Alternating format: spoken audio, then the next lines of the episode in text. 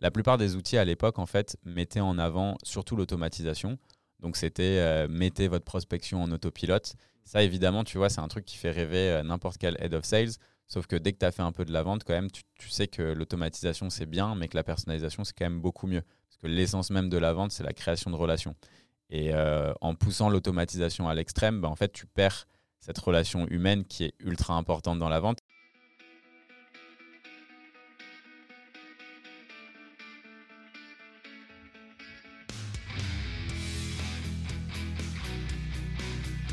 Bonjour, je suis Julien Lesper, directeur associé au sein d'UpTo, le spécialiste de la vente et des commerciaux.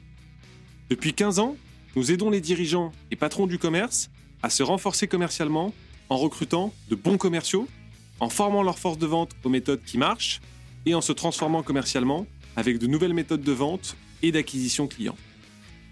Vous écoutez Vive la vente, le podcast qui vous apportera des solutions simples à mettre en pratique pour booster l'efficacité de votre équipe et vous transformer commercialement.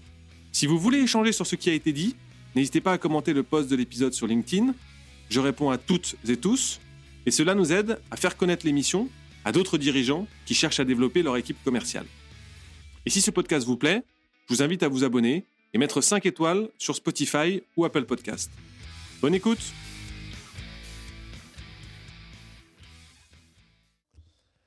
Aujourd'hui, je reçois Guillaume Moubèche, CEO et cofondateur de Lemlist.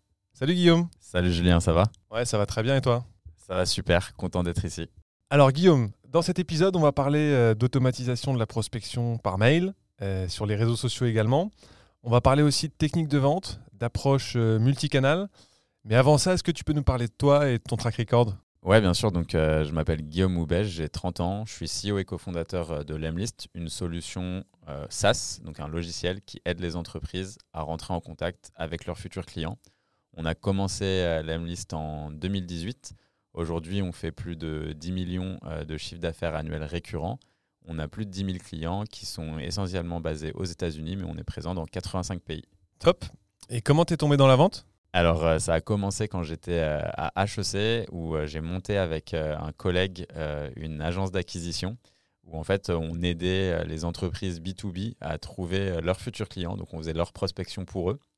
Donc, l'idée, c'était vraiment de, lancer les campagnes et, de leur obtenir des rendez-vous qualifiés. Et après un an, j'ai revendu mes parts et j'ai lancé Lemlist. Ok. Et quelle est votre proposition de valeur chez Lemlist? En gros, la proposition de valeur, c'est euh, de dire que grâce à l'Emlist, vous obtiendrez plus de réponses à vos mails de prospection. Et ça, c'est grâce à l'ultra-personnalisation et le multi-channel qu'on a mis en place. OK. Euh, on rentrera un peu plus dans le détail de, ce que vous faites et, de comment justement bien personnaliser ces mails. Avant ça, est-ce que tu peux nous expliquer comment vous êtes organisé commercialement parlant et quelle est votre culture sales? Ouais, donc comme on a un produit euh, pour faire de la prospection, L'idée, c'est quand même qu'on soit assez expert euh, dans notre domaine. Donc, on est utilisateur et les premiers utilisateurs de notre produit. L'équipe Sales, elle est divisée en, deux parties. Donc, on a une partie qui est plus autour des clients qui arrivent en inbound, donc qui créent eux-mêmes leur compte et qui, se lancent. Et donc, ça, ça va être la partie plutôt support qu'on peut appeler. Et après, on a une partie outbound, donc nos sales, qui, eux, vont faire la prospection grâce à l'Emlist, rentrer en contact avec des clients euh, et, ensuite essayer euh, de les avoir et de les closer euh, pour qu'ils deviennent utilisateurs de l'Emlist. Donc, dans beaucoup de boîtes, on voit l'organisation traditionnelle avec le SDR, Account Manager et potentiellement Success. Nous, de notre côté, on croit plus que la vente, l'idée, c'est ce qu'on appelle le full stack sales cycle. Donc, c'est quand un de tes sales fait vraiment tout le cycle de vente, de la prospection jusqu'au closing.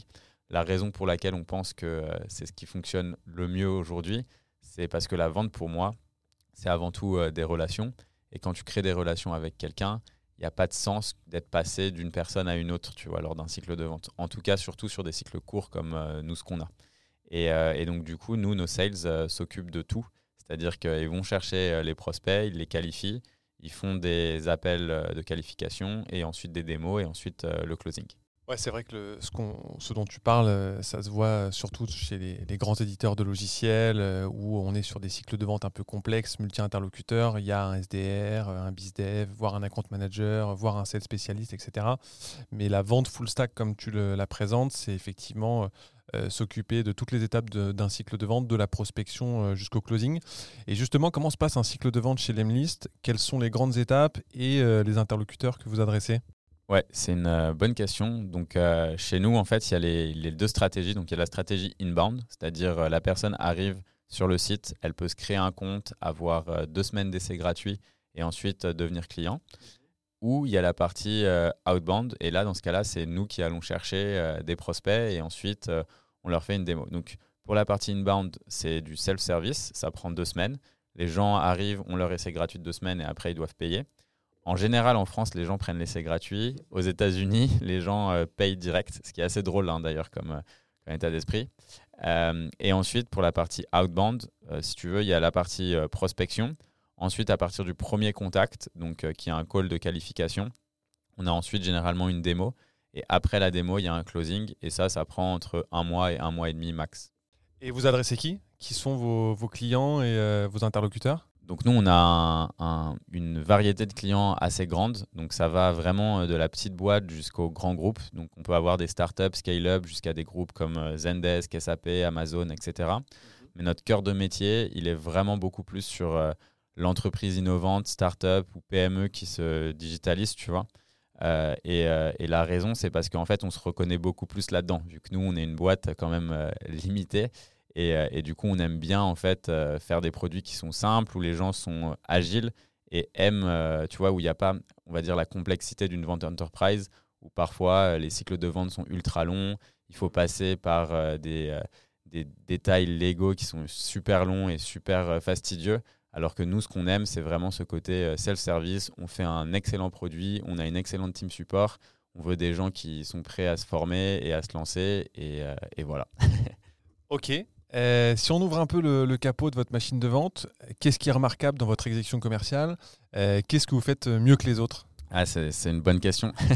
je pense que on a toujours été pionnier en fait au niveau de, la, vente et de la création de relations et dans ce qu'on faisait. Donc on était très innovant sur le logiciel qu'on a lancé en remettant la personnalisation au centre parce que la plupart des outils à l'époque en fait mettaient en avant surtout l'automatisation.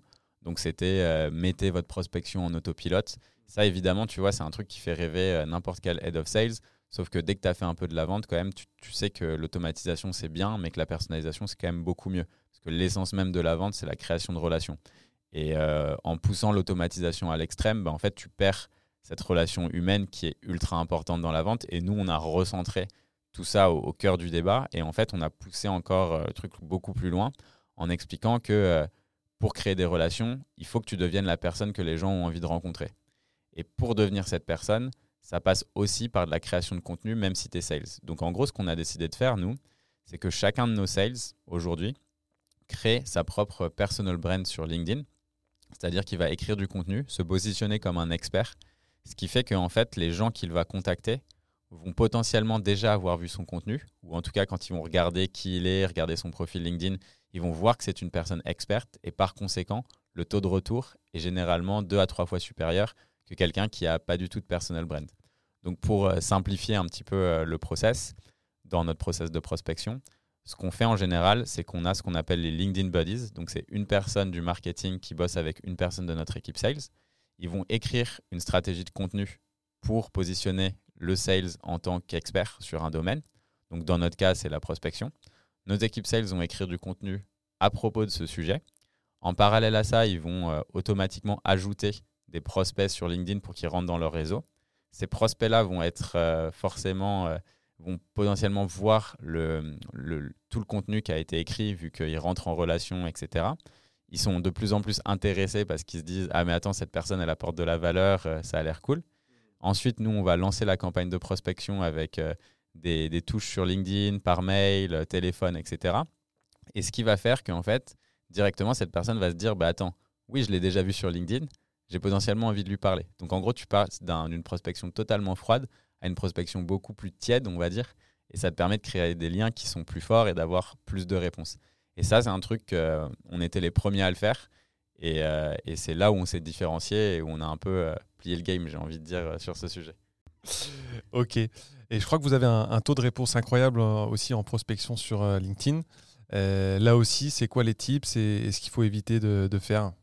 Ouais, je, pense qu'en fait, nous, notre, notre taux de réponse, il est en général globalisé. Donc, euh, on fait, on fait pas de campagne vraiment euh, uniquement LinkedIn. On fait tout le temps un mélange de mail, LinkedIn, tout ça. Mais c'est vrai que les gens répondent aussi euh, plus facilement sur LinkedIn quand tu fais une campagne multi-channel. et ça, ça vient en général de, tout ce que je te disais avant, donc de, de ce positionnement en tant qu'expert. Et après, sur les messages, je pense que les, les erreurs à éviter, c'est d'être auto-centré euh, tous les messages qu'on reçoit en fait sur LinkedIn et qu'on n'aime pas recevoir, bah, c'est des messages qu'il faut pas envoyer en fait. C'est aussi simple que ça. Donc moi quand je reçois des messages où le premier truc qu'on me dit c'est euh, bonjour, je m'appelle et je vends x y z, est-ce qu'il faudrait qu'on s'appelle? J'ai envie de dire bah non, tu vois, je te connais pas, je, je te fais pas confiance. En fait, je pense que le un point qui est très très important en vente, c'est la confiance. Donc on achète des solutions ou des services à des gens à qui on fait confiance. Pourquoi? Parce que un service, ou euh, un produit, ça résout un besoin ou un problème qui est spécifique. Donc, quand, tu fais appel à quelqu'un pour résoudre un de tes problèmes, tu as envie de lui faire confiance, tu vois, genre tu as une fuite d'eau chez toi, bah oui, le gars, il est plombier, tu as vu qu'il était plombier, il a un peu de crédibilité ou on te l'a recommandé, et ben tu vas lui faire confiance. En sales, c'est exactement la même chose et peu importe ce que tu vends, tu vois. Il faut que les gens te fassent confiance. Et pour te faire confiance, il faut avoir créé une relation, il faut avoir apporté de la valeur. Et donc, quand tu fais de la prospection et que tu essayes de vendre directement, ça marche pas, tu vois. C'est un peu mm. comme, euh, je sais pas, ce euh, mec à une soirée qui viendrait et qui commencerait à te parler uniquement de lui. Genre, je m'appelle machin, je fais ça, j'ai une vie super excitante. Bah, au bout d'un moment, tu as envie de te dire, mais c'est qui cet euh, égocentrique prétentieux, tu vois. Mm. En fait, c'est la même chose dans la vente. C'est le plus important, c'est s'intéresser à l'autre, comprendre le besoin et ensuite créer cette relation de confiance pour éventuellement proposer une solution ou un service que tu vends. Euh, et quelles sont les meilleures techniques de personnalisation pour euh, un bon call d'emailing Un mail dans le dur, euh, quand tu connais pas une personne, c'est quoi les, les, bonnes techniques? Ok, donc si on veut, on peut, on peut faire une, une, bonne campagne de prospection de façon, de façon générale et détailler un, un petit peu. Mais on, on, y reviendra sûrement par la suite. Mais en gros, un, un, bon mail, un bon message sur LinkedIn, ça va être s'intéresser à l'autre, donc regarder le contenu que la personne a liké, le contenu que la personne a créé, si elle poste du contenu, regarder ses expériences précédentes, regarder euh, peut-être des hobbies que la personne a. En fait, trouver un point d'accroche. Dans un premier temps, donc pour montrer que tu t'intéresses à l'autre. Donc, euh, si par exemple j'ai vu, euh, je ne sais pas moi, que tu avais aimé un post sur la prospection par mail, bah, je vais t'écrire et je vais te dire Hello Julien, bah, j'ai vu ce que tu faisais chez Up2, c'est vraiment super cool. j'ai aussi vu que tu avais l'air d'être intéressé par la prospection par mail. Euh, est-ce que euh, c'est un truc que vous avez mis en place chez Up2? Nous, on a commencé ça il y a euh, trois ans et demi et je serais trop curieux d'échanger des best practices avec toi. Donc là, l'idée, tu vois, c'est que j'essaie pas de te vendre quelque chose. Je me dis, on est tous les deux à bosser dans la vente. On a sûrement des choses à s'apprendre. Et en fait, on va créer un peu cette approche de networking. Et sur LinkedIn, LinkedIn, c'est une plateforme de networking, tu vois. Mmh. C'est pas une plateforme de vente. Aujourd'hui, elle a été transformée en plateforme de vente et elle est assaillie par des commerciaux qui ont des quotas à remplir, donc qui forcément parfois se sentent sous pression et utilisent des, tactiques qui ne fonctionnent pas trop. Mais du coup, à côté de ça, en fait, toi, c'est une énorme opportunité. Moi, ce que j'adore en fait avec euh, l'automatisation aujourd'hui, c'est qu'il y a tellement de personnes qui l'utilisent mal que, en fait, pour sortir du lot, aujourd'hui, c'est ultra facile. Tu as juste à faire un petit effort que 99% des gens ne veulent pas faire. Et donc, euh, les bons messages LinkedIn, c'est ça, c'est de l'approche euh, en networking, de l'approche vraiment genre, centrée sur la personne. Et surtout, il faut te dire que euh, la messagerie LinkedIn, la plupart des gens sont sur mobile. Donc euh, tes messages, il ne faut pas qu'ils soient longs, tu vois. Il faut que ça soit très rapide. Il faut en général, quand tu écris un message de prospection, d'ailleurs, ça c'est un, conseil que je donne à tous les commerciaux qui, peuvent nous écouter. Il faut l'écrire. Écrivez vos messages de prospection, soit sur WhatsApp, soit sur Messenger, et envoyez-les à des potes à vous. En fait, en faisant ça, ça te permet de garder un petit peu un style d'écriture beaucoup plus petit.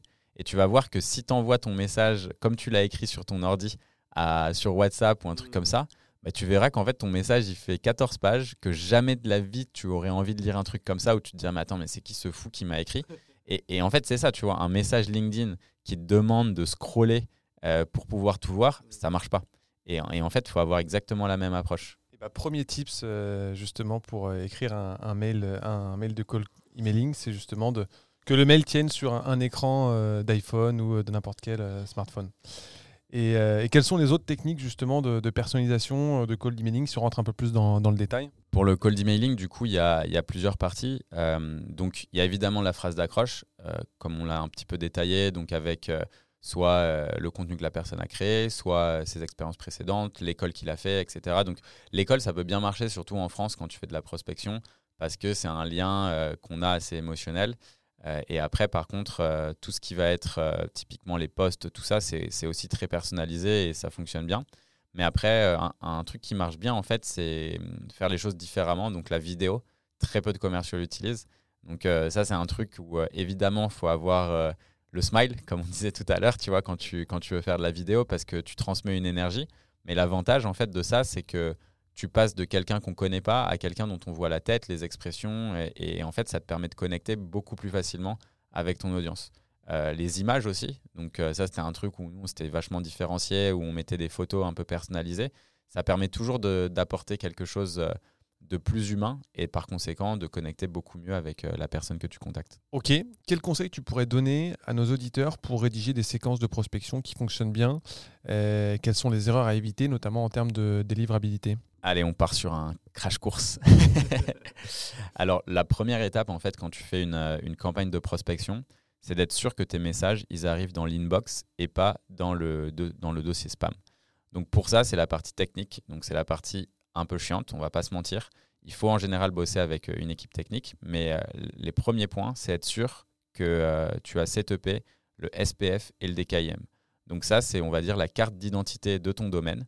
Là, on va perdre pas mal de gens. Mais en gros, c'est un, truc qui se fait de façon assez simple au moment où tu achètes ton nom de domaine. À côté de ça, tu as ce qu'on appelle le Custom Tracking Domain. Donc en fait, quand tu envoies des mails de prospection, on traque en fait euh, le taux de réponse, le taux d'ouverture euh, et aussi le taux de clic. Et pour traquer tout ça, en fait, on utilise un domaine de tracking. Les outils qu'on utilise pour automatiser, ce domaine de tracking, il est en général partagé avec beaucoup d'utilisateurs. Le problème avec ça, c'est que lorsque tu as un des utilisateurs qui envoie du spam, ben en fait, toi, tu es aussi répertorié potentiellement comme un spammer. Et donc, tu vas, donc ta réputation de domaine va être euh, ternie à cause euh, des résultats d'autres personnes. Et l'idée en fait du custom tracking domaine, c'est de te dire que toutes les campagnes que tu envoies, elles sont traquées par ton propre domaine. Donc la plupart des outils, euh, dont l'Amlist, mais quasiment tous les outils, t'offrent cette option de rajouter ce custom tracking domaine. Et ça, c'est ultra important de le faire parce que ça va booster ta délivrabilité. Un autre point aussi, c'est que la délivrabilité, en fait, elle change au fur et à mesure du temps. Et donc, en fait, il faut utiliser donc, euh, ce qu'on va appeler des deliverability boosters, donc des outils. Donc, en l'occurrence, chez nous, ça s'appelle Lemworm et c'est un outil, tu vois, qui va t'aider à booster ta délivrabilité. En typiquement, nous, ce qu'on fait, c'est qu'on a tellement d'utilisateurs partout dans le monde qu'on envoie des messages automatisés entre eux. Et si on voit qu'un message arrive dans les spams, on va le sortir du dossier spam et le mettre dans l'inbox afin d'envoyer des signaux ultra positifs euh, à, ce qu'on appelle les email service providers, donc euh, Google, euh, Gmail, Outlook, Exchange, etc. Et donc ça, c'est un truc qu'il faut garder tout le temps activé parce que ta délivrabilité, en fait, elle peut varier. Ta délivrabilité, elle va varier si typiquement un jour tu tombes sur, je sais pas moi, Monsieur Michel qui est pas content et qui a envie de te mettre tes messages dans spam parce qu'il a eu une sale journée, bah ouais, tu vois, ça peut arriver et toi, en fait, ça va ternir ta, ta réputation. Et si ta réputation, elle est ternie, bah forcément, euh, tu as moins de messages qui arrivent dans l'inbox, donc moins de taux d'ouverture, moins de réponses, et donc euh, au fond, tu vois, moins de sales. Et donc ça, c'est vraiment la première partie qui est, ultra important, donc de faire euh, tout ce setup. Ensuite, après, une fois que tes mails, tu sais qu'ils peuvent arriver dans l'inbox, il faut maintenant qu'ils soient ouverts. Et donc là, tu as deux choses qui vont impacter le taux d'ouverture, c'est l'objet et ensuite la phrase d'accroche, la première phrase. Donc l'objet, les petits conseils que j'ai, c'est de faire en sorte qu'il soit assez court, assez casual. Donc euh, ça, c'est ce qui marche bien. Donc euh, par exemple, euh, déjeuner, point d'interrogation, ou déjeuner commercial, ou rendez-vous, point d'interrogation, ce genre de choses. En général, ça va attiser la curiosité et c'est ce qui va pousser les gens à ouvrir. Donc soit des choses très courtes, soit des choses très spécifiques. Donc par exemple, tu vois, si tu sais que la personne est allée à un certain événement ou qu'elle se rend à un événement, tu pourrais mettre le nom de l'événement, le prénom de la personne dans l'objet et ensuite, euh, ça, typiquement, ça va attiser sa curiosité parce que c'est spécifique. Ou si la personne a commenté euh, sur LinkedIn, ou si la personne a euh, écrit un post en particulier. Donc, par exemple, si vous allez sur notre blog et que vous voyez un des articles que j'ai écrit, dans l'objet, il pourrait y avoir un des titres de l'article avec une petite phrase de personnalisation. Donc ça, ça peut bien marcher parce que c'est ultra spécifique. Donc, par définition, ça attise la curiosité. ensuite, il y a la phrase d'accroche. Euh, et cette phrase d'accroche, en fait, pourquoi elle est importante? C'est parce que peu importe qu'on soit sur mobile ou euh, sur son desktop, donc son ordi, on voit en fait les premiers mots de la phrase d'accroche. Et la phrase d'accroche, en fait, elle est importante parce qu'elle va vous permettre de faire quelque chose qui est différent, c'est-à-dire un pattern interrupt. Donc tout le monde commence globalement ses mails par la même chose, c'est-à-dire bonjour monsieur machin ou bonjour prénom. Le pattern interrupt, ça va te permettre en fait de faire quelque chose qui est vraiment totalement à l'opposé de ce que tout le monde a fait. Donc au lieu de commencer par bonjour, tu peux commencer par ta phrase par exemple par euh, j'ai écouté euh, ton podcast Julien avec euh, Guillaume, c'était vraiment super cool, tous les conseils qu'il donne sur la prospection, c'était super. Bah, là, clairement, toi, tu vois le début de cette phrase directement depuis ton inbox. Tu te dis, ah bah attends, c'est un message personnalisé. J'ai envie de savoir la suite. Et donc là, tu vas cliquer et une fois que tu l'as ouvert, c'est là où euh, le dur commence. donc après ta phrase de personnalisation, ou là, ce qu'on appelle, on appelle souvent ça un brise-glace ou euh, icebreaker en anglais, euh, cette phrase de personnalisation, elle te permet de capter l'attention de la personne. Et là, après, c'est là où tu attaques avec ton pitch. Et donc le pitch, euh, il y a beaucoup de gens qui font des erreurs et qui d'un coup se mettent à pitcher un truc qui n'a rien à voir avec ce qu'ils ont dit avant. Et c'est là où il y a toute la subtilité euh, du copywriting, donc de l'art d'écrire, qui rentre en compte. Et à ce moment-là, ce qu'il faut réussir à faire, c'est se poser une question.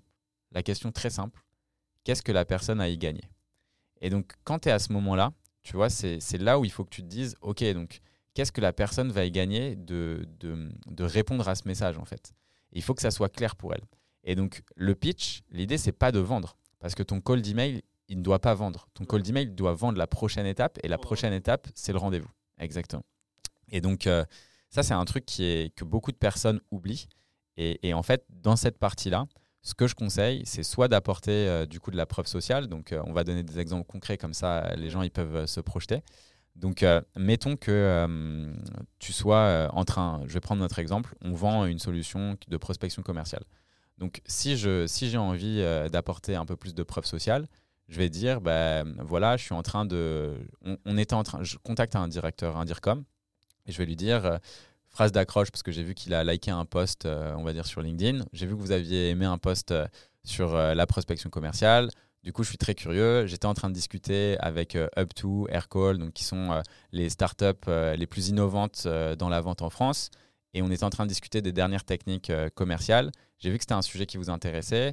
Euh, est-ce que euh, vous auriez 30 euh, minutes pour qu'on puisse en discuter? De mon côté, j'ai monté une boîte où notre process d'adband nous donne en moyenne 25% de taux de réponse. Ben là, en fait, clairement, un, j'ai apporté de la, de la, preuve sociale parce que j'ai cité deux personnes avec qui on travaille et qui sont potentiellement très pertinentes pour des gens qui sont dans l'univers de la vente. Deux, euh, j'ai répondu à la question qu'est-ce que la personne a y gagné? Parce qu'en fait, il a vu aussi le type de résultat qu'il avait et les conseils qu'on allait pouvoir donner. Et, que et trois, je lui ai enlevé en fait toute la pression d'une vente parce que je lui dis c'est juste un, appel où on va échanger des, best practices. Et donc, juste en ayant ça, d'un coup, tu es beaucoup plus en mode création de relations qu'en mode vente. Et c'est là où après vient euh, le finish de ton email qui est le call to action, l'appel à l'action. Et pour ça, l'idée, c'est donc de toujours proposer un rendez-vous, ne jamais pousser sur euh, aller tester notre outil ou aller non, non, ça, ça marche jamais en call d'email. Ce qu'il faut, c'est vendre le rendez-vous. Et pour vendre le rendez-vous, il faut être spécifique. Donc l'idée, c'est que quand les personnes ont une multitude de choix, en général, ils ne savent pas choisir. Euh, on a tous eu euh, ce côté où on arrive dans un restaurant et il y a la carte qui fait 43 pages. Et là, tu es là, bah, qu'est-ce que je vais manger Tu vois, tu sais pas. Alors que quand tu arrives dans un resto où il y a deux plats, bah, tu te dis c'est cool. Et c'est pour ça que les plats du jour, bah, ils fonctionnent bien en général au resto, tu vois. Et donc en gros, là, l'idée à ce moment-là, pour l'appel à l'action, c'est d'être très spécifique et de proposer, moi ce que je conseille, c'est deux créneaux. Donc euh, seriez-vous disponible euh, jeudi à 14h ou vendredi à 16h par contre?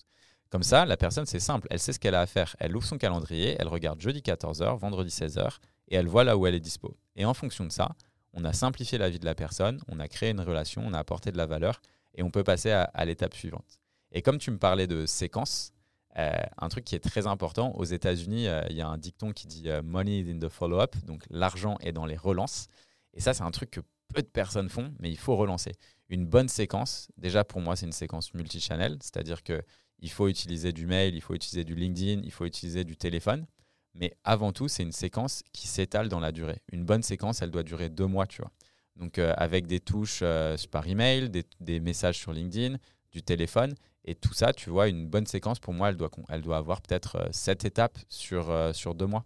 Ok, top. Si je reformule un petit peu, mais les, bons conseils, déjà, il faut que le, le, mail tienne sur un, écran de, smartphone. Il faut essayer de faire un, un icebreaker qui soit un peu différenciant, où tu te réfères finalement à un point commun, à une actualité du moment, mais euh, que ça fasse pas euh, comme si euh, tu t'envoyais un mail dans le dur. Donc personnaliser un max. il faut qu'il y ait une question, un lien ou un click to action pour éventuellement aussi le renvoyer vers du contenu et, que la personne se, documente. quel est le bon volume selon toi de, de call d'emailing ou le volume à ne pas dépasser par semaine pour, bah, en termes de délivrabilité, toujours être bien noté? Ouais, c'est une bonne question. Donc, euh, le volume, comme tu disais, ça, ça, a un impact sur ta délivrabilité. Le volume et la constance. C'est-à-dire que euh, si tu envoies 1000 mails un jour et euh, deux le lendemain, et le, le surlendemain, tu renvoies 3000 mails, bah là, tu as beaucoup de chances de te faire bannir et donc de plus avoir de mails qui arrivent dans l'inbox. Donc, moi, je peux te donner ce que je préconise et ce qu'on fait chez nous. L'idée, c'est globalement d'envoyer une centaine d'emails, donc 100 emails par semaine par commercial et euh, de réussir à placer entre 15 et 20 euh, rendez-vous. Pas mal hein, comme taux de transformation. Hein. Je crois qu'il y a pas mal de directeurs commerciaux qui, euh, qui seraient contents d'avoir 20% de taux de transformation sur des mails dans le dur. Et combien de temps maximum passer par, par mail personnalisé ou par séquence? En gros, l'idée, c'est de passer quand même entre 5 à 10 minutes par prospect. Donc, parce qu'en fait, il y, y, a des prospects où ça va être très facile de trouver des phrases d'accroche. Je pense notamment à ceux qui sont très actifs sur les réseaux sociaux. Parce que pour toi, du coup, c'est très facile de trouver l'info. Mais en gros, tu as, plusieurs niveaux. Tu as le niveau 1 où c'est euh, la personne a écrit un post. Le niveau 2 où c'est la personne n'a pas écrit de post, mais du coup, elle a engagé avec du contenu. Ensuite, tu as le niveau 3 où la personne n'a pas écrit de post, n'engage pas avec des posts. Et là, tu regardes euh, les boîtes euh, dans lesquelles ils ont travaillé avant, leur expérience peut-être scolaire, des hobbies qu'ils peuvent avoir, etc. Et ensuite, s'il n'y a même pas ça, là, c'est le niveau 4. Donc là, tu passes sur la boîte, les actualités de la boîte ou du groupe. Ok, top. Eh ben, merci Guillaume pour ce, bon tuto sur comment faire une séquence de, prospection dans le dur pour les nuls. Si on se jette un peu, euh, si on jette un, coup d'œil dans le rétroviseur, quasiment au bout de six mois d'existence, vous avez fait un, buzz énorme. comment vous avez fait justement pour générer un, buzz positif autour de, votre produit et ce très rapidement dès la première année? Alors en fait, euh, nous, dès le lancement, on a décidé de se lancer sur une plateforme euh, aux États-Unis qui s'appelle euh, Product Hunt, qui permet en fait de, mettre en avant ton produit et, et, de, et les gens en fait vont voter en une journée pour décider si ça sera le produit de la journée ou pas. Et nous, on avait été élu, du coup produit de la journée parce qu'on avait, on arrivait sur un marché qui était ultra concurrentiel, mais on arrivait avec un vrai différenciateur autour de la personnalisation. Et les gens ont vraiment aimé ça. Et donc ça nous a permis en fait dès le départ d'avoir, euh, de créer un petit peu cette marque, de faire les choses de façon euh, différente. Mais euh, c'est pas ce qui nous a vraiment lancé. donc au début, en gros, comme on n'avait pas d'argent, ce qu'on faisait, c'est que j'utilisais la plateforme. Donc mes deux associés sont dev et moi je m'occupais de toute la partie business. Et donc je, lançais des, campagnes de prospection. Donc évidemment, tu es en France, tu te dis, bah, tu vas lancer sur le marché français. Euh, nous, on a décidé de ne pas faire ça. en fait, on l'a fait, mais euh, je me disais, bah, c'est con, tu vois, il y a 24 heures dans une journée, euh, il y a plein de time zones possibles, donc je vais faire des campagnes de prospection en Australie, en Europe et aux États-Unis. Et je vais voir si potentiellement j'arrive à caler des démos. Donc en fait, ce que je faisais, c'était que tôt le matin, j'avais mes démos avec l'Australie, l'Asie, donc Singapour, tout ça. en journée, j'avais des démos avec l'Europe et la France aussi. Et le soir, en fait, j'avais toutes mes démos US. Et en gros, très rapidement, je me suis rendu compte que euh, mon taux de closing était bien plus élevé aux États-Unis qu'en France. Et, euh, et, ça peut paraître euh, assez drôle, tu vois, parce que tu te dis, putain, t'es français, t'as la culture, il y a tout ça. Mais en fait, les Américains, ils étaient beaucoup plus à même d'utiliser un outil innovant, même quitte à ce que tu vois cet outil soit pas encore au niveau de certains des concurrents sur plein d'autres features. Parce qu'il faut être clair, hein, au début, notre produit était nul. Euh, les, premiers mois, la première année, il n'était pas fou du tout. Et à vendre, c'était vraiment dur. Euh, après deux ans, trois ans, là, tu vois, on a un produit qui est vraiment mature et, ça n'a rien à voir. Et donc, au tout début, il fallait convaincre des gens et les plus gros innovateurs, bah, ils, sont, euh, ils sont aux US. Et donc, très rapidement, en fait, on a eu un peu cette traction que j'avais en allant chercher des clients. Mais aussi, un truc qui fonctionnait très, très bien, c'est que j'ai créé une communauté dès le début.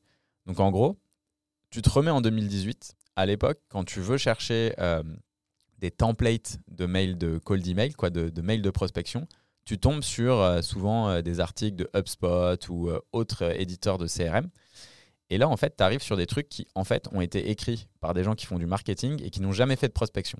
Donc, toi, quand tu, utilises ces modèles, et il y en a plein qui font ça, bah, en fait, tu te retrouves avec des taux de retour qui sont nuls. Et c'est normal, parce que ces gens-là n'ont jamais testé. Et donc, moi, ça me saoulait de voir ce contenu de merde, pour parler crûment. Et je me suis dit, OK, tu sais ce que je vais faire?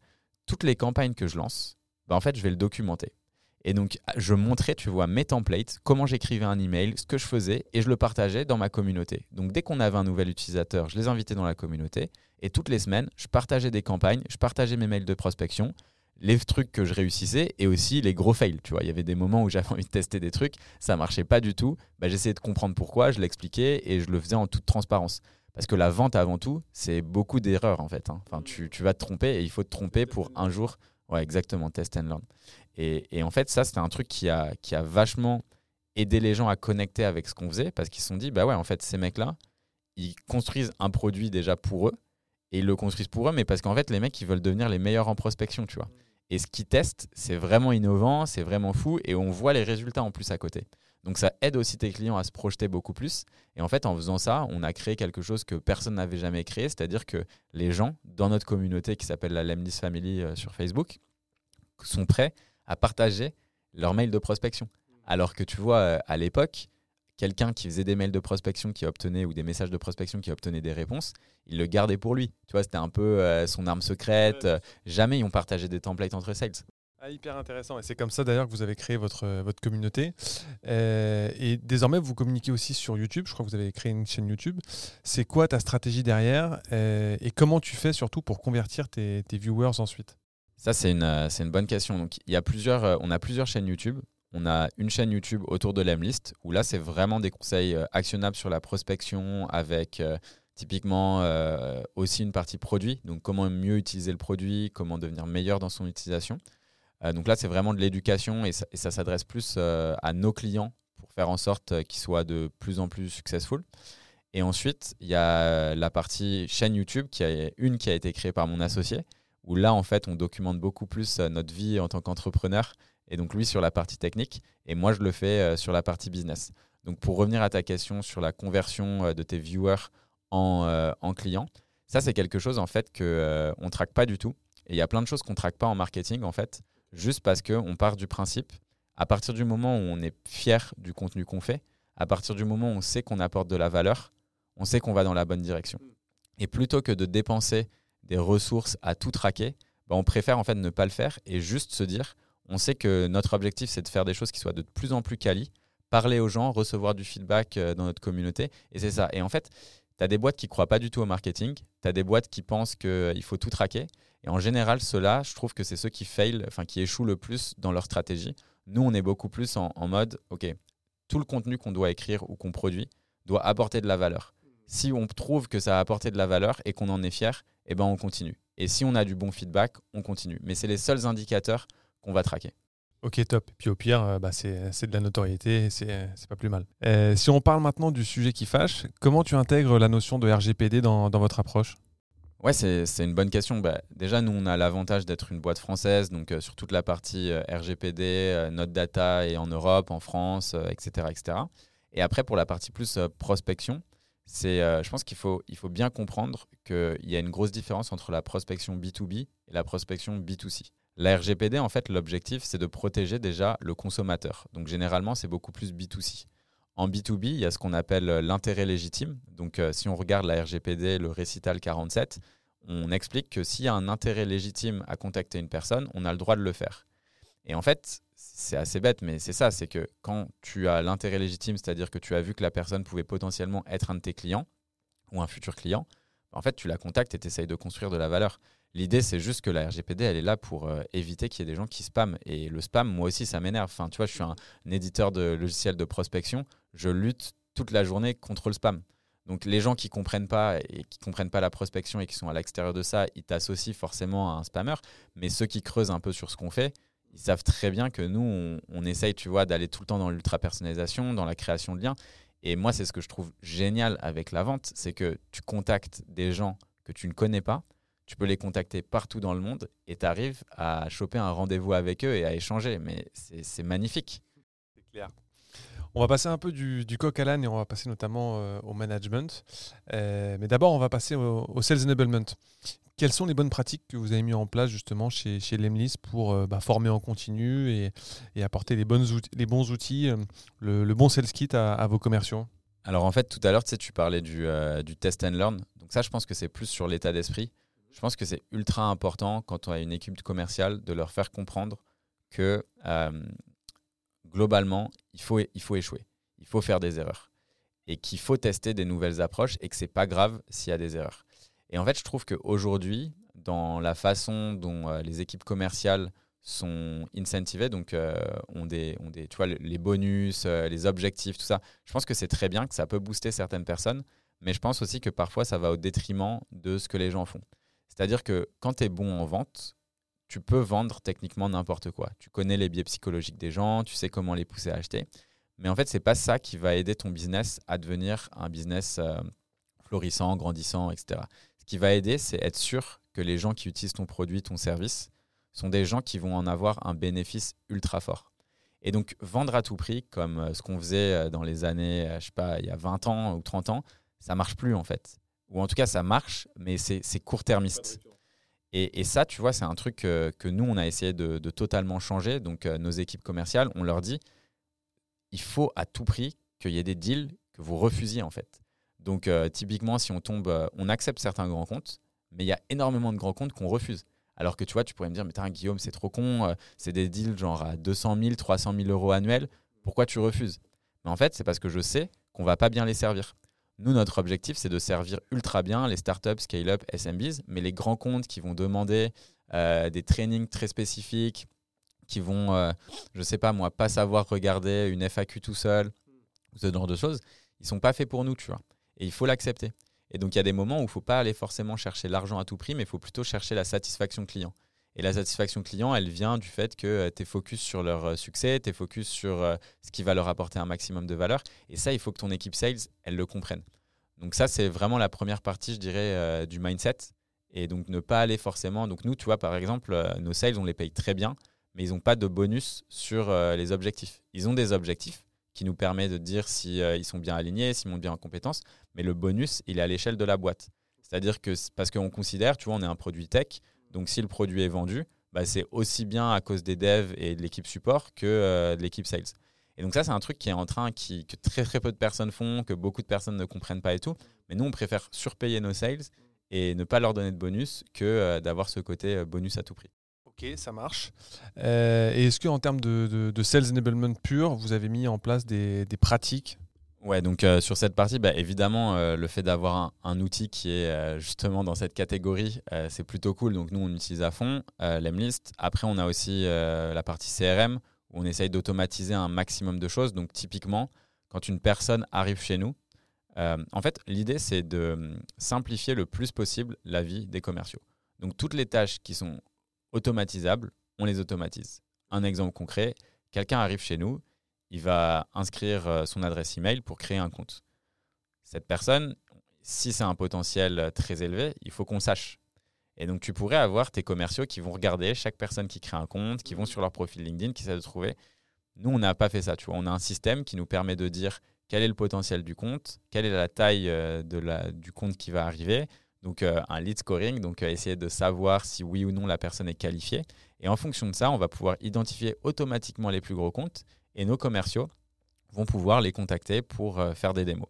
Et ça, c'est un projet, tu vois, qui, euh, qui permet ainsi à tes équipes d'éviter les tâches récurrentes qui sont euh, parfois un peu chiantes, il hein, faut se le dire, et par conséquent de focaliser uniquement sur là où ils ont le plus de valeur à apporter, c'est-à-dire la création de relations et aider nos clients à être de plus en plus successful dans leur campagne. En termes de management, vous êtes aussi en, avance sur ce qui se fait sur le marché. Comment tu fais pour libérer 150% du potentiel de tes sales et de tes collabs en général? Euh, c'est une, bonne question. Je pense que euh, déjà, si tu veux que les gens libèrent leur potentiel, il faut leur faire confiance. Donc il faut que, toi, faire confiance, ça peut paraître un peu, euh, je sais pas, bullshit quand je dis ça, etc. Parce que ça a l'air, tout le monde dit ça. Mais dans les faits, c'est quoi faire confiance? Faire confiance, ça veut dire que quand la personne, elle échoue et quand la personne a fait une erreur, en fait, tu vas pas venir en arrière et lui dire putain, mais pourquoi tu as fait ça, tu vois? Il faut l'accepter en fait. Ça fait partie euh, du jeu et euh, les personnes apprennent beaucoup mieux de leurs erreurs que si tu viens euh, les voir et que tu leur martèles la tête en leur disant qu'ils n'auraient jamais dû faire ça. Donc ça, c'est le, premier point. Le second point, c'est la formation continue. Donc nous, on est tout le temps à tester des choses en interne. On crée des formations et des masterclass auxquelles les gens peuvent avoir accès et que les gens payent même à l'extérieur. Et bien ça, typiquement, c'est des choses que nos commerciaux font en l'occurrence. Donc ils sont tout le temps à se former à étudier euh, et, à apprendre de nouvelles choses et surtout à tester. Comme tu disais tout à l'heure, la, politique un peu test and learn, c'est un truc qui fonctionne ultra bien. Et après, on a aussi cette, euh, cette euh, on va dire, ce budget annuel qu'on accorde à n'importe qui dans la boîte, que ce soit les commerciaux, les gens en marketing ou autres, pour se former. Donc si tu as envie de prendre un coach, d'acheter une formation, etc., on a un budget pour ça. Hyper intéressant. J'avance un peu parce que je vois que le temps tourne. On va passer à un sujet un peu euh, plus perso. Toi qui es passé d'un statut de start-upper à CEO d'une boîte en ultra croissance en quelques mois, euh, quels sont les conseils que tu donnerais à nos DG et nos DIRCO qui euh, connaissent actuellement des croissances similaires ou en tout cas à deux chiffres ou plus et qui voient leur job se transformer du jour au lendemain? Bah, Je pense que le, en fait, c'est d'avoir la même mentalité que tu peux avoir avec tes employés. Quoi. L'objectif en fait, du CEO, c'est qu'ils grandissent plus rapidement que la boîte. Euh, moi, je suis très jeune, euh, je connais mon, euh, ma zone d'incompétence et je pense que c'est important aussi de mettre son ego de côté. Déjà, je suis transparent avec les équipes. Donc, je leur dis, je vais faire des conneries. C'est à vous de venir me voir et de me dire quand j'en fais. Et j'essaierai de plus les refaire, tu vois. Et en gros, ça, c'est un truc où j'ai des attentes envers moi-même qui sont très élevées. Et donc, pour me former, je m'entoure. Donc, ça peut être soit avec des coachs, soit avec des gens. En gros, si tu veux, je, dois networker avec peut-être 5-6 CEO par semaine euh, qui sont à des stades beaucoup plus avancés que moi. Et donc, dès que j'ai des problèmes, je sais qu'il euh, y a des gens vers qui je peux me tourner, qui vont me dire ce qu'ils ont fait. Donc, je suis très curieux, je pose beaucoup de questions, j'essaye d'apprendre des autres. Et c'est pas parce que tu vois en 3 ans et demi qu'on a fait une boîte qui vaut 150 euh, millions que en fait, j'ai tout, je connais tout sur tout, tu vois. Donc, il faut savoir rester humble. moi, je suis quelqu'un de très simple dans la vie et je connais mes zones d'incompétence et je pense que c'est ce qui permet de. En gros, faut pas prendre la grosse tête, toujours apprendre et essayer de rencontrer un maximum de personnes. Et je pense que c'est un discours qui vaut sur euh, peu importe en fait que tu sois CEO, sales ou que tu bosses en marketing, il faut toujours grandir, il faut toujours apprendre. Échanger avec ses pairs et puis euh, pourquoi pas avoir un mentor? Je sais pas si tu as un mentor justement. J'ai pas de mentor euh, à proprement parler parce que j'ai jamais euh, eu envie, tu vois, d'avoir cette euh, relation officielle. Mais euh, j'aime bien avoir, tu vois, dans mon, dans mon cercle, une dizaine ou une quinzaine de, de CEO à qui je peux parler régulièrement. Ok. Et quel conseil tu donnerais justement à la grande majorité des patrons qui souhaitent commencer leur transformation commerciale? Et par quoi commencer finalement? Ouais, c'est une, une bonne question. Je pense qu'il faut y aller étape par étape. Je pense que les outils, c'est quelque chose qui est ultra important. Euh, parce que en fait, les outils, c'est ce qui va permettre d'enlever toute la frustration que certaines personnes ont. Euh, je prends un exemple tout con. Le jour où euh, les gens ont découvert qu'on pouvait automatiser les relances, ça a changé la vie d'énormément de personnes. Et, et ça, c'est un truc qu'aujourd'hui, je pense que tu as encore peut-être allez, 70 à 80% des boîtes qui font pas de relance. Et pourquoi ils font pas? Parce qu'en fait, les commerciaux se, mettent des tâches dans le CRM qui sont jamais faites parce que personne n'aime passer du temps sur Salesforce. Et donc, en fait, tu as des deals qui passent à l'oubli et à cause de ça, tu vois. Et, techniquement, avoir des outils qui te permettent d'automatiser ce genre de choses, alors que c'est vraiment la base de n'importe quel sales. Et, les sales le savent en plus. Hein.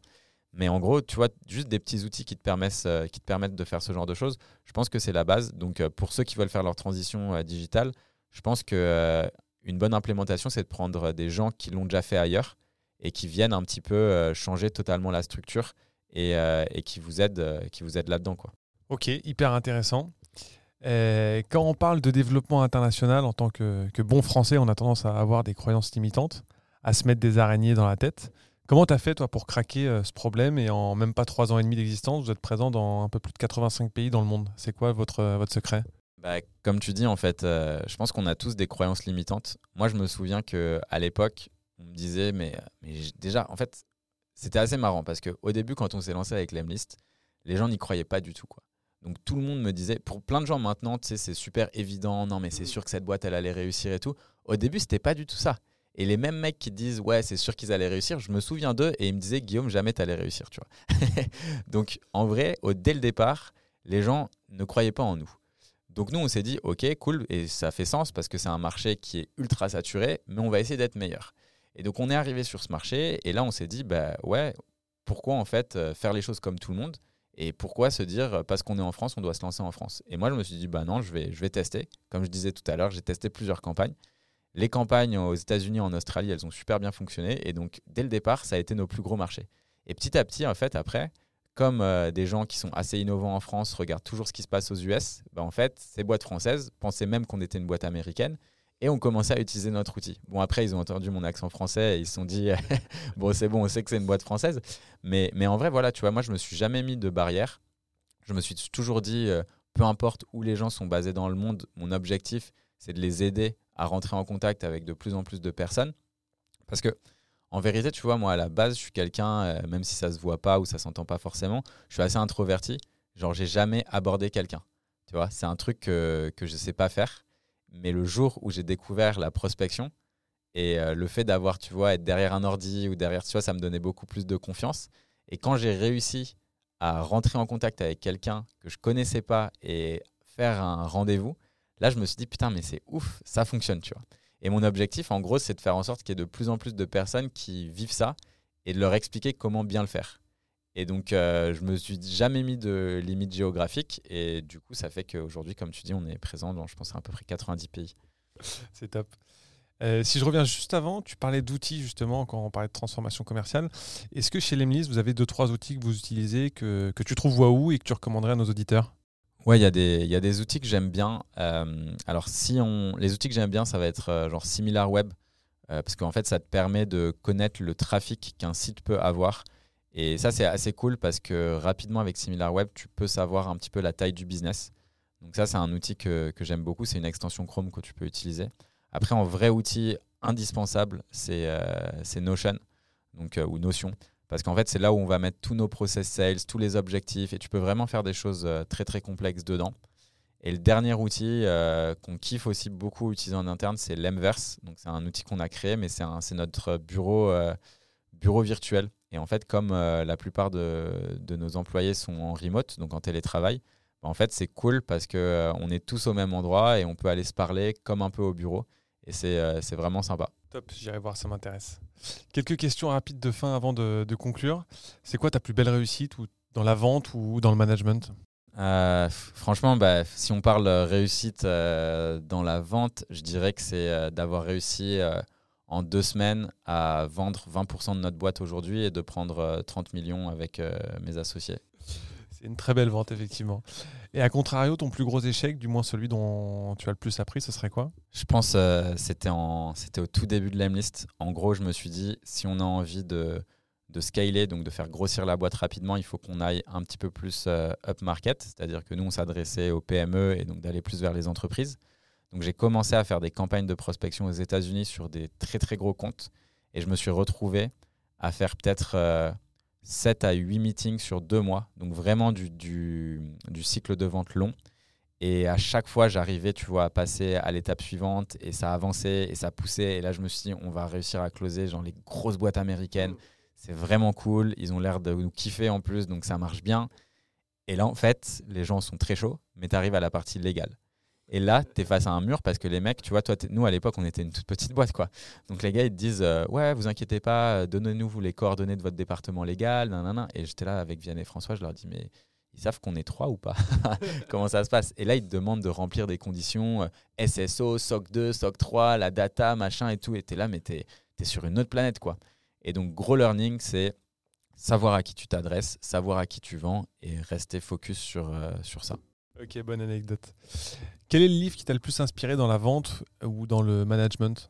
Euh, Dans la vente, bah, il y a Predictable Revenue que j'aime bien de Aaron Ross. Et euh, comme j'ai passé du temps avec euh, Aaron, on a, on, a, pas mal fait des ventes ensemble. C'est un gars qui, qui, était quand même assez câblé et qui a permis à Salesforce de grossir jusqu'à 100 millions avec un process répétable, donc qui, c'est assez intéressant. J'aimais bien aussi euh, The Sales Acceleration Formula de Mark Roberge, qui est euh, celui qui a aidé HubSpot à grossir jusqu'à la boîte qu'elle est aujourd'hui. Ce qui est intéressant avec ce livre, en fait, et ce que j'ai apprécié, c'est surtout la partie sur le recrutement des commerciaux, notamment avec euh, des scorecards et des tips quand tu fais un entretien, notamment avec ce, double passage de la démo commerciale, donc qui est assez cool. Ok, et dernière question, quel est le meilleur conseil professionnel qu'on t'ait déjà donné? Je dirais c'est ne pas écouter les conseils des autres. Fais tes propres. Enfin, ouais, je pense qu'il faut écouter les autres, mais il faut aussi s'écouter soi-même. Il y a une citation que j'aime bien, c'est on ne manque pas de, data, mais on manque euh, plus d'instinct. Et je pense qu'il faut écouter son intuition et il faut se lancer. Top. Eh ben écoute, euh, merci beaucoup Guillaume pour, euh, pour tous ces bons tips, ces bons conseils. Et je te dis à très bientôt et vive la vente. Merci à toi et vive la vente. Ciao. Si vous voulez échanger sur ce qui a été dit ou me recommander un dirigeant inspirant, n'hésitez pas à commenter le post de l'épisode sur LinkedIn ou bien à me contacter directement. Pour faire connaître l'émission à d'autres dirigeants, le chemin le plus court est de vous abonner et mettre 5 étoiles sur Apple Podcast ou Spotify. À très vite